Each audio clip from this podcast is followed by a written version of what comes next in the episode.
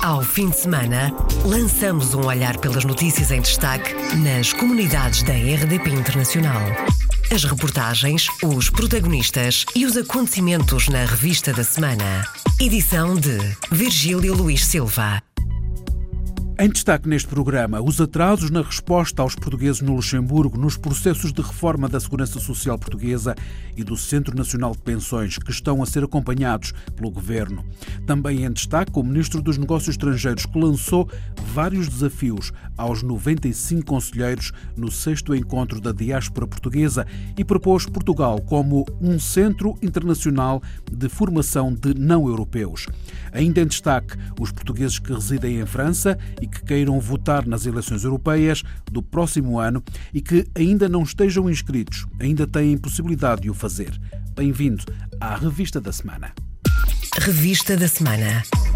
Iniciamos esta revista da semana com os atrasos na resposta aos portugueses no Luxemburgo aos processos de reforma da Segurança Social Portuguesa e do Centro Nacional de Pensões que têm sido relatados aqui na RDP Internacional.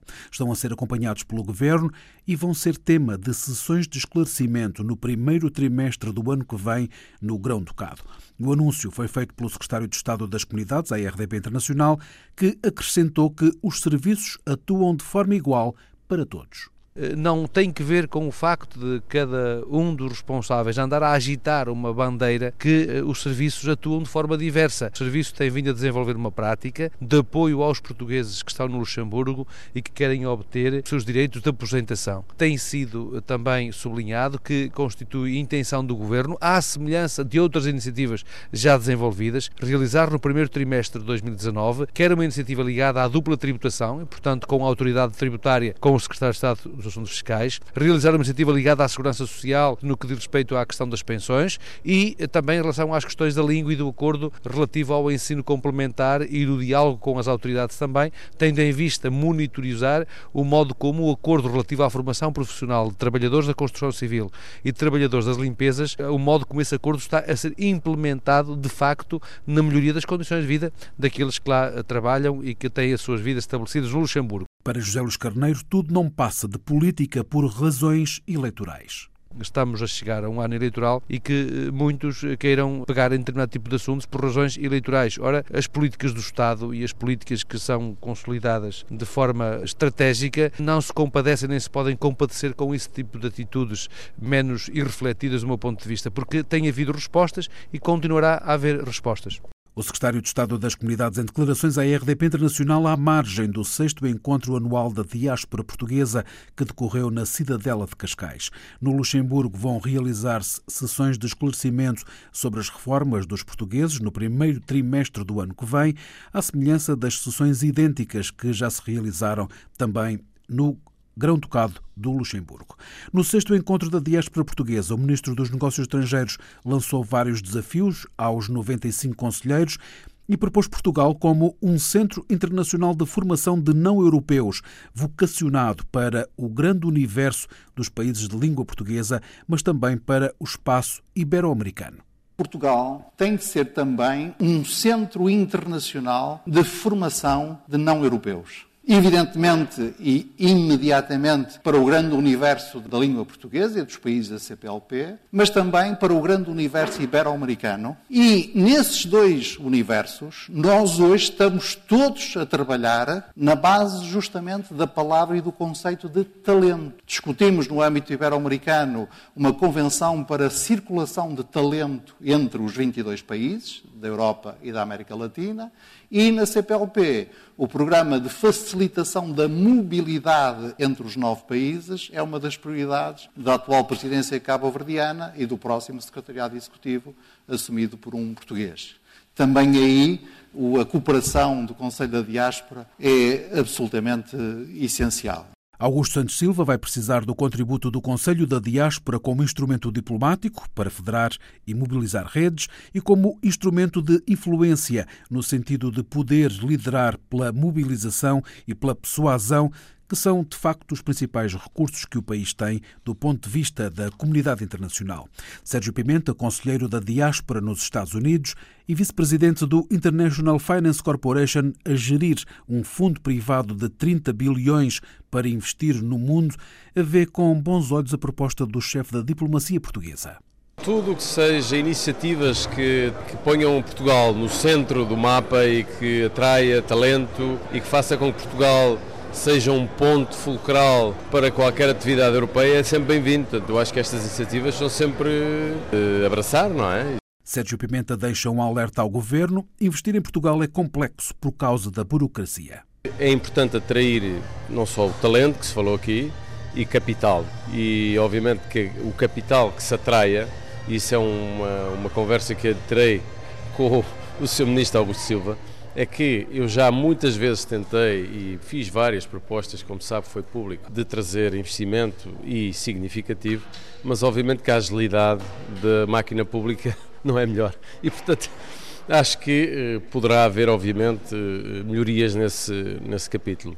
Sérgio Pimenta, conselheiro da diáspora nos Estados Unidos. Como potenciar e projetar o talento português em Portugal e como pode Portugal atrair investimento foram os temas em debate. Na sessão de encerramento do encontro, o Presidente da República, que é também Presidente honorário do Conselho da Diáspora, dirigiu uma palavra a quem está no estrangeiro.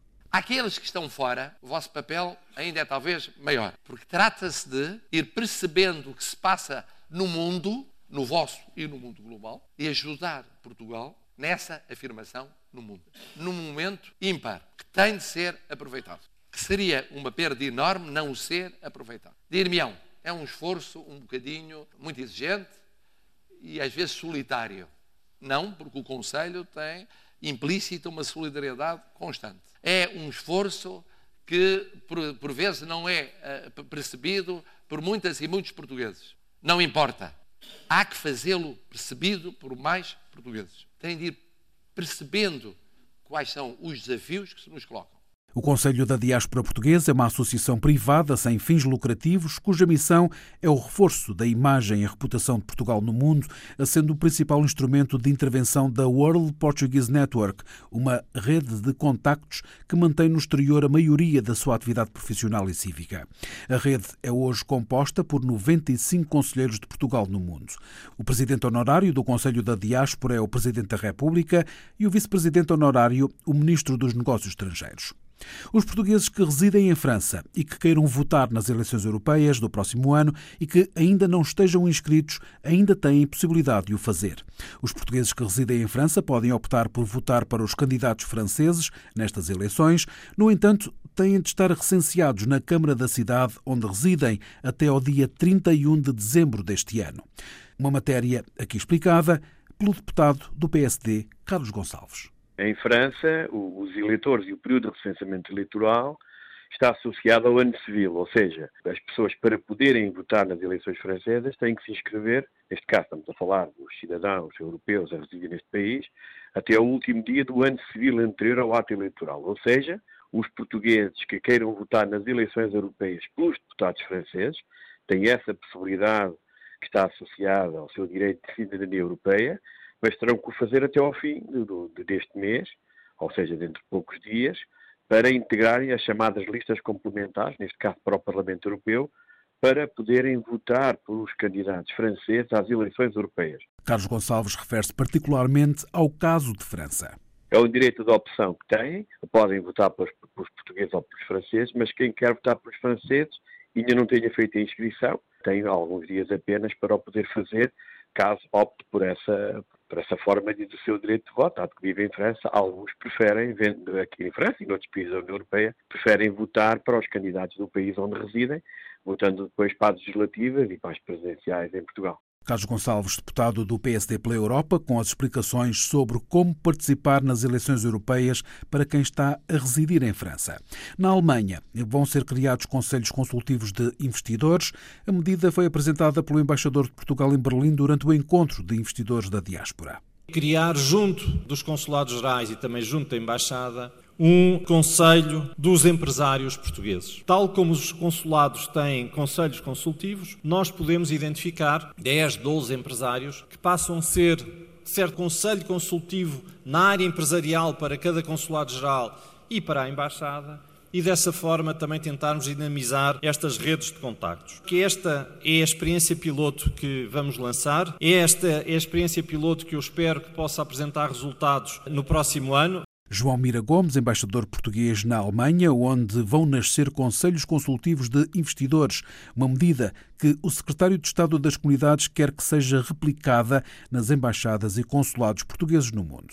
Vamos eh, dar uma instrução aos postos consulares, também aos postos de representação diplomática, para procurarem, onde houver condições para que possa acontecer, para procurarem criar eh, conselhos eh, empresariais de natureza consultiva, mas a partir dos empresários da diáspora. Porque essa Constituição, como foi também explicitado pelo Sr. Embaixador, auxiliará na mobilização dos empresários da diáspora para os encontros que ocorrem em Portugal. Conselhos Consultivos de Investidores, uma medida que vai ser criada nas embaixadas e consulados portugueses no mundo. O Museu ao Ar Livre está a nascer em Toronto, numa das zonas centrais da cidade, conhecida como Little Portugal. A arte urbana, as pinturas nas paredes ou os grafites vão constituir o Museu do Ar Livre. Os promotores dizem que é uma homenagem ao que os portugueses fizeram nesta cidade canadiana. O artista chileno Rodrigo Ardiles é o responsável pelo museu explica.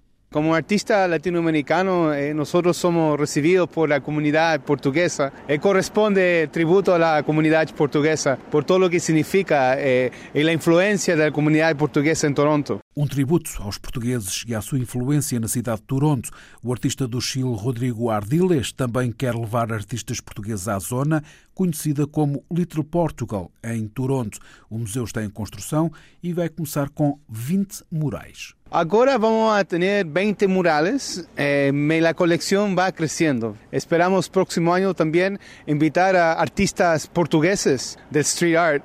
Portugal tiene una referencia mundial muy importante. Es preciso traerla para Toronto para compartir con otros artistas de Toronto también. A pintura de murais, paredes e fachadas de prédios coloridos fazem do Little Portugal em Toronto um museu ao ar livre. Pinturas de artistas sul-americanos que dizem estar a homenagear os portugueses que dinamizaram esta área da cidade de Toronto. António Costa diz que o país está melhor, mas é preciso fazer mais. Na tradicional mensagem de Natal, o primeiro-ministro escolheu o território, os jovens e a demografia como desafios para o futuro. Afirma que não se deixa iludir com os indicadores positivos. António Costa insiste que é preciso criar condições para o regresso de imigrantes. Menos precariedade, salário justo, expectativa de carreira, possibilidade de conciliação com a vida pessoal e a vida familiar. O país não se pode dar ao luxo de perder a sua geração mais qualificada de sempre. E por isso, nós não desistimos de criar as melhores condições de incentivar o regresso de quem no passado partiu. Mas as empresas têm também de compreender que na economia global onde vivemos, se querem ser competitivas a exportar, têm também de ser competitivas a recrutar e a valorizar a carreira dos seus quadros um excerto da mensagem de Natal do Primeiro-Ministro. Marcelo Rebelo de Sousa alertou para os riscos dos discursos internos na proximidade de um ano eleitoral, riscos para os portugueses que vivem no estrangeiro. Na quarta-feira, num almoço com luso-venezuelanos em Estarreja, Marcelo Rebelo de Sousa disse que é preciso ajudar quem vive no estrangeiro e recordou aos partidos políticos que falar em Lisboa pode prejudicar a vida aos portugueses que vivem em zonas de conflitos e de crise for respeitado, os partidos todos perceberam que, em relação aos nossos compatriotas que estão espalhados pelo mundo, a nossa função é ajudá-los, não é complicar a, a, sua tarefa. E em muitos países do mundo vivem situações muito difíceis. O caso da Venezuela é um caso que se fala muito, mas temos casos em África, temos casos na Europa, em que, devido às agitações que houve durante este ano, e devido às crises, e devido aos conflitos, e devido às migrações, e devido aos refugiados, houve muitos compatriotas que sofreram muito por toda a parte. E o pior que pode haver é nós, por razões de debate da política interna, estarmos a criar problemas àqueles que lá vivem. Àqueles que querem sair de lá ou àqueles que querem lá ficar a viver. Ora, é que é preciso é apoiá-los, apoiá-los diplomaticamente, apoiá-los consularmente, apoiá-los socialmente, apoiá-los no plano educativo,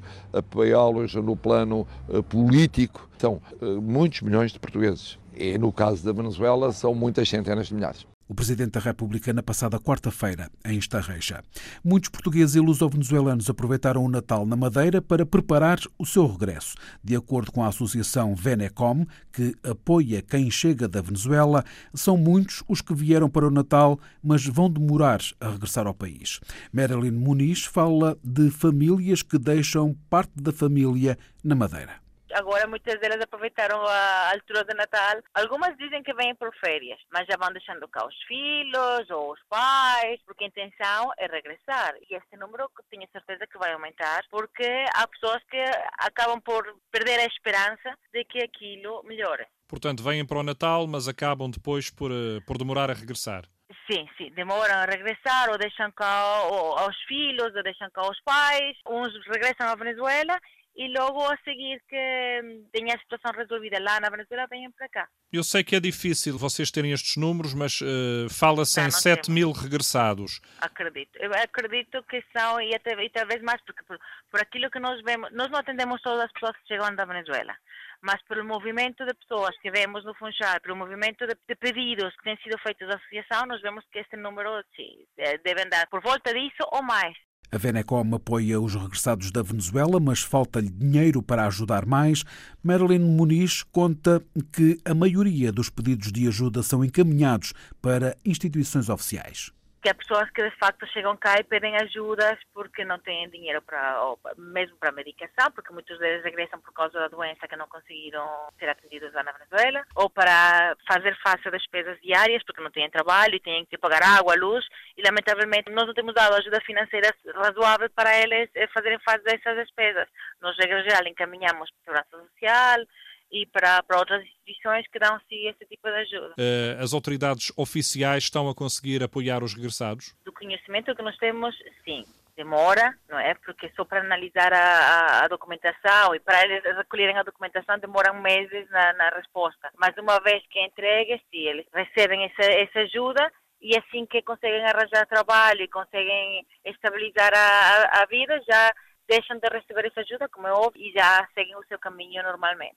Marilyn Muniz, da Venecom, uma associação que na Madeira apoia quem chega da Venezuela, em declarações ao jornalista Felipe Ramos, da RDP Madeira. As autoridades regionais estimam que nos últimos dois anos chegaram à Madeira cerca de 7 mil portugueses ou luso-venezuelanos. Os portugueses ofereceram no dia 24 à noite uma ceia de Natal aos sem-abrigo do Luxemburgo, uma iniciativa da Associação Humanitária da Bairrada, no país, que já se repete há 13 anos. Uma ceia para todos, os que não têm teto, todos, incluindo portugueses, mas sem exceções, como explicou a jornalista Isabel Gaspar Dias, Rogério Oliveira, da Associação Bairrada, no Luxemburgo é para todos os sem-abrigo do Luxemburgo, independentemente das nacionalidades de cada um. Porquê? Porque a associação virou-se para esta área social já há muito ano e daí entendermos criar a ceia natal para os sem-abrigo tipicamente portuguesa, que não existia. Vai ocorrer no Faiolis, que é conhecido muito da comunidade. É um espaço onde grande parte dos sem-abrigo uh, dormem e são bem alimentados. Tem uma cozinha com uma funcionalidade extraordinária. São muitos os sem-abrigo no Luxemburgo. Não conheço os números corretos. Aliás, mesmo as instituições não nos dão os números corretos, se é que os conhecem. Sei que há um pouco de todas as nacionalidades, continua a ser a maioria ainda luxemburgueses e, sobretudo, muitos do país do leste e também alguns portugueses, sempre, sempre assim foi e continua a ser, e também cabo-verdianos, portanto, lusófonos. Mas estamos a falar de centenas ou milhares? Não diria milhares, mas centenas sim. Rogério Oliveira, da Associação da Bairrada no Luxemburgo. A ceia oferecida aos sem-abrigo contou com o apoio da Caritas e do governo do país. A emenda foi variada para agradar a todos, com outros produtos para ajudar nos dias frios e com um extra, uma miss, a acompanhar a ceia de Natal dos sem-abrigo no Grão-Ducado. Encerramos esta revista da semana com a notícia da situação que opõe a República Democrática do Congo à União Europeia. Bruxelas diz que é uma decisão completamente injustificada. É essa a leitura sobre a expulsão do embaixador europeu na República Democrática do Congo. O representante da União Europeia recebeu ordens para fazer as malas e partir até ao dia de ontem, um dia antes da República Democrática do Congo ir a votos para eleger o presidente do governo. A República Democrática do Congo vive tempos de instabilidade à medida que se aproximam as eleições gerais que estão a decorrer hoje, domingo. Por causa destas eleições, a Embaixada Portuguesa em Kinshasa já apelou à comunidade portuguesa para não sair de casa hoje e guardar mantimentos. Numa publicação na rede social Facebook, a Embaixada Portuguesa sediada na capital aconselha os cerca de 700 portugueses que vivem na República Democrática do Congo a evitarem sair de casa no dia das eleições, a guardarem mantimentos e que tenham sempre a documentação necessária para poderem viajar caso a situação se torne complicada. A República Democrática do Congo em eleições hoje dia 30 de dezembro. Fechamos assim esta revista da semana. Ao fim de semana, lançamos um olhar pelas notícias em destaque nas comunidades da RDP Internacional. As reportagens, os protagonistas e os acontecimentos na revista da semana. Edição de Virgílio Luís Silva.